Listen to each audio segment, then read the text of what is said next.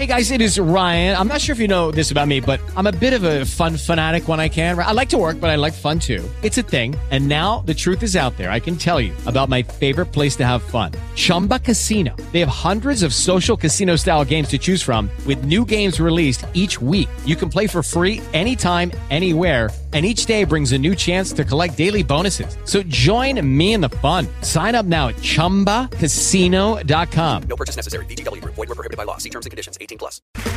Okay, round two. Name something that's not boring. A laundry? Ooh, a book club. Computer solitaire, huh? Ah, sorry, we were looking for Chumba Casino.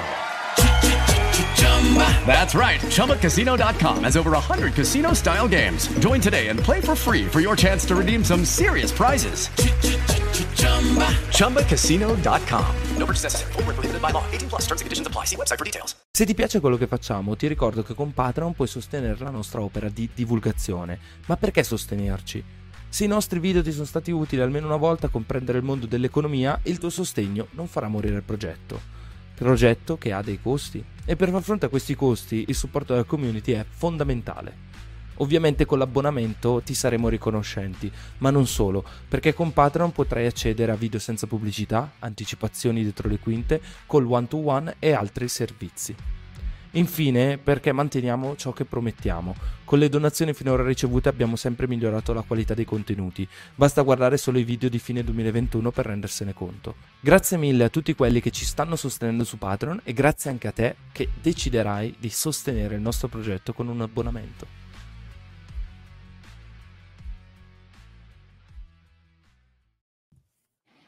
E invece cosa mi sai dire sulla teoria ehm, Gerasimov? Cioè nel senso che sto La vedendo dottrina, tanti articoli, Gerasimov. la dottrina, scusami, ovviamente la sai meglio di me, Eh, però sto vedendo tanti articoli, anche Repubblica ne parlava giusto, giusto qualche giorno fa, mi pare, mi hanno passato un po' di articoli anche da questo punto di vista, vabbè, senza citare grandi giornali, però da questo punto di vista tu cosa hai da dire su, su questa dottrina? Esiste, non esiste?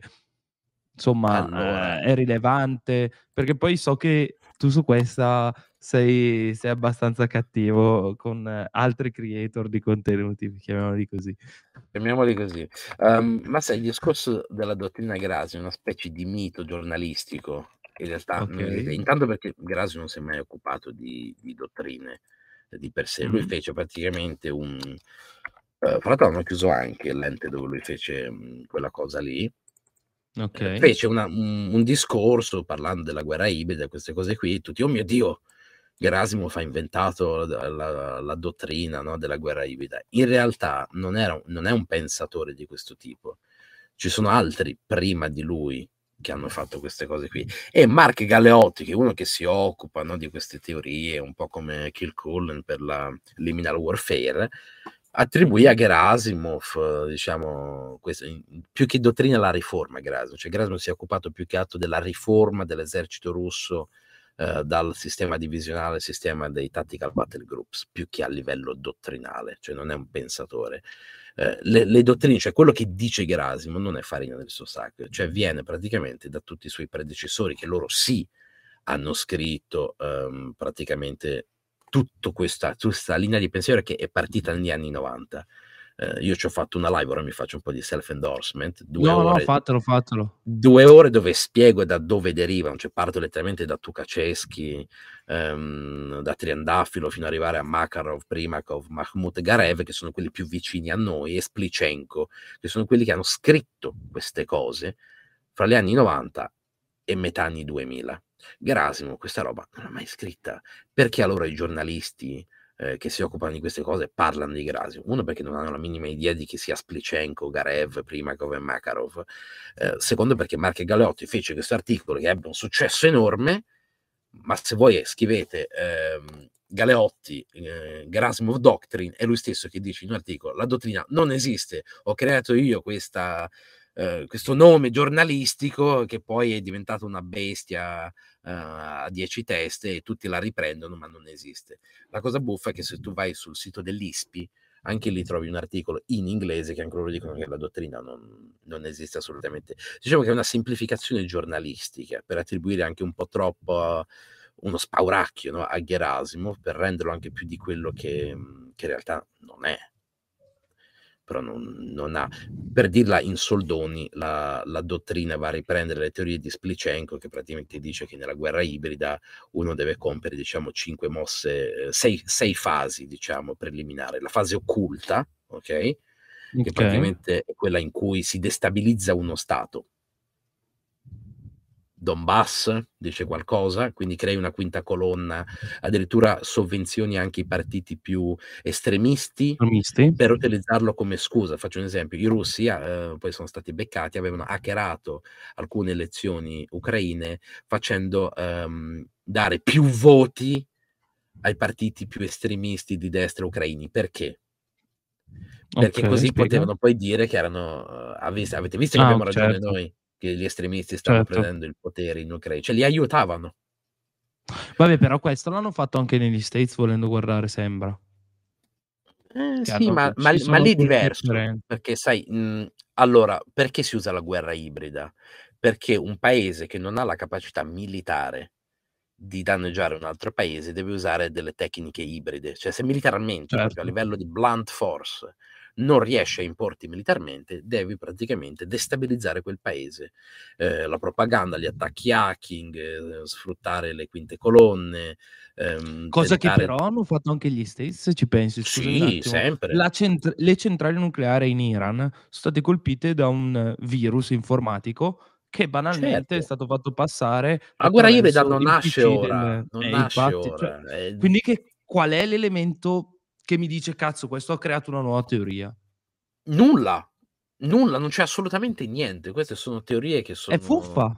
È fuffa. Cioè lui magari è bravissimo, ma la guerra ibrida già se ne parlava della guerra ibrida ai tempi di Lidl Art, ai tempi di, um, di Fuller, cioè stiamo parlando degli anni 20, eh, del secolo sì. scorso. Eh, di come si può, diciamo, destabilizzare un paese, ne parla anche anche se in maniera diversa, eh, von Clausewitz. Eh, poi piano piano, sai, si cerca di codificare, di dargli una forma, ma non è che la guerra ibrida è una cosa nuova. I russi che combattevano negli aerei ehm, della, della, Corea del Sud, eh, della Corea del Nord, eh, anche quella è una guerra ibrida, cioè infilare delle tue unità mascherandole e cose del genere, no? Eh, la seconda fase qual è? Per dire così la dico velocemente. Aumenti la tensione praticamente che è quello che stavano facendo loro, cioè crei la guerra civile in Donbass, per esempio, no? Aumenti la tensione. Tu hai un interesse a incentivare il fanatismo dall'altra parte, perché tanto più tu puoi dimostrare che sono loro in errore, tanto più tu puoi aiutare quelli che vuoi aiutare te, quelli che vuoi us- utilizzare come scamotage, per dire che io voglio rivendicare questa zona, perché la mia popolazione, la mia minoranza, è quello che faceva Hitler, eh? cioè anche Hitler faceva guerra ibrida. Eh, Hitler dava ordine ai vari Gauleiter e ai vari eh, partiti eh, fascisti in, nei Sudeti, in Cecoslovacchia, di creare sommossi, di creare problemi affinché l'esercito eh, cecoslovacco reagisse e quindi lui potesse dire avete visto? Stanno martoriando la povera popolazione tedesca sono tecniche vecchie. Non c'è nulla di tutto questo nella guerra ibrida, solo che fa sensazionalismo, capito? Oh mio Dio, i russi si sono inventati la guerra ibrida eh, e, cose, cose, del genere. Parte della guerra ibrida c'è anche ehm, le operazioni belliche, ma camuffate. Ti ricordi gli omini verdi? Sì. È una delle fasi della guerra ibrida, ma la guerra ibrida si compone di guerra commerciale, eh, guerra cibernetica, guerra informativa, eh, tecniche di, di spionaggio, c'è veramente tante cose nel mezzo, è quasi anche difficile identificarla, cioè è un termine molto labile in cui all'interno si possono mettere tantissime cose.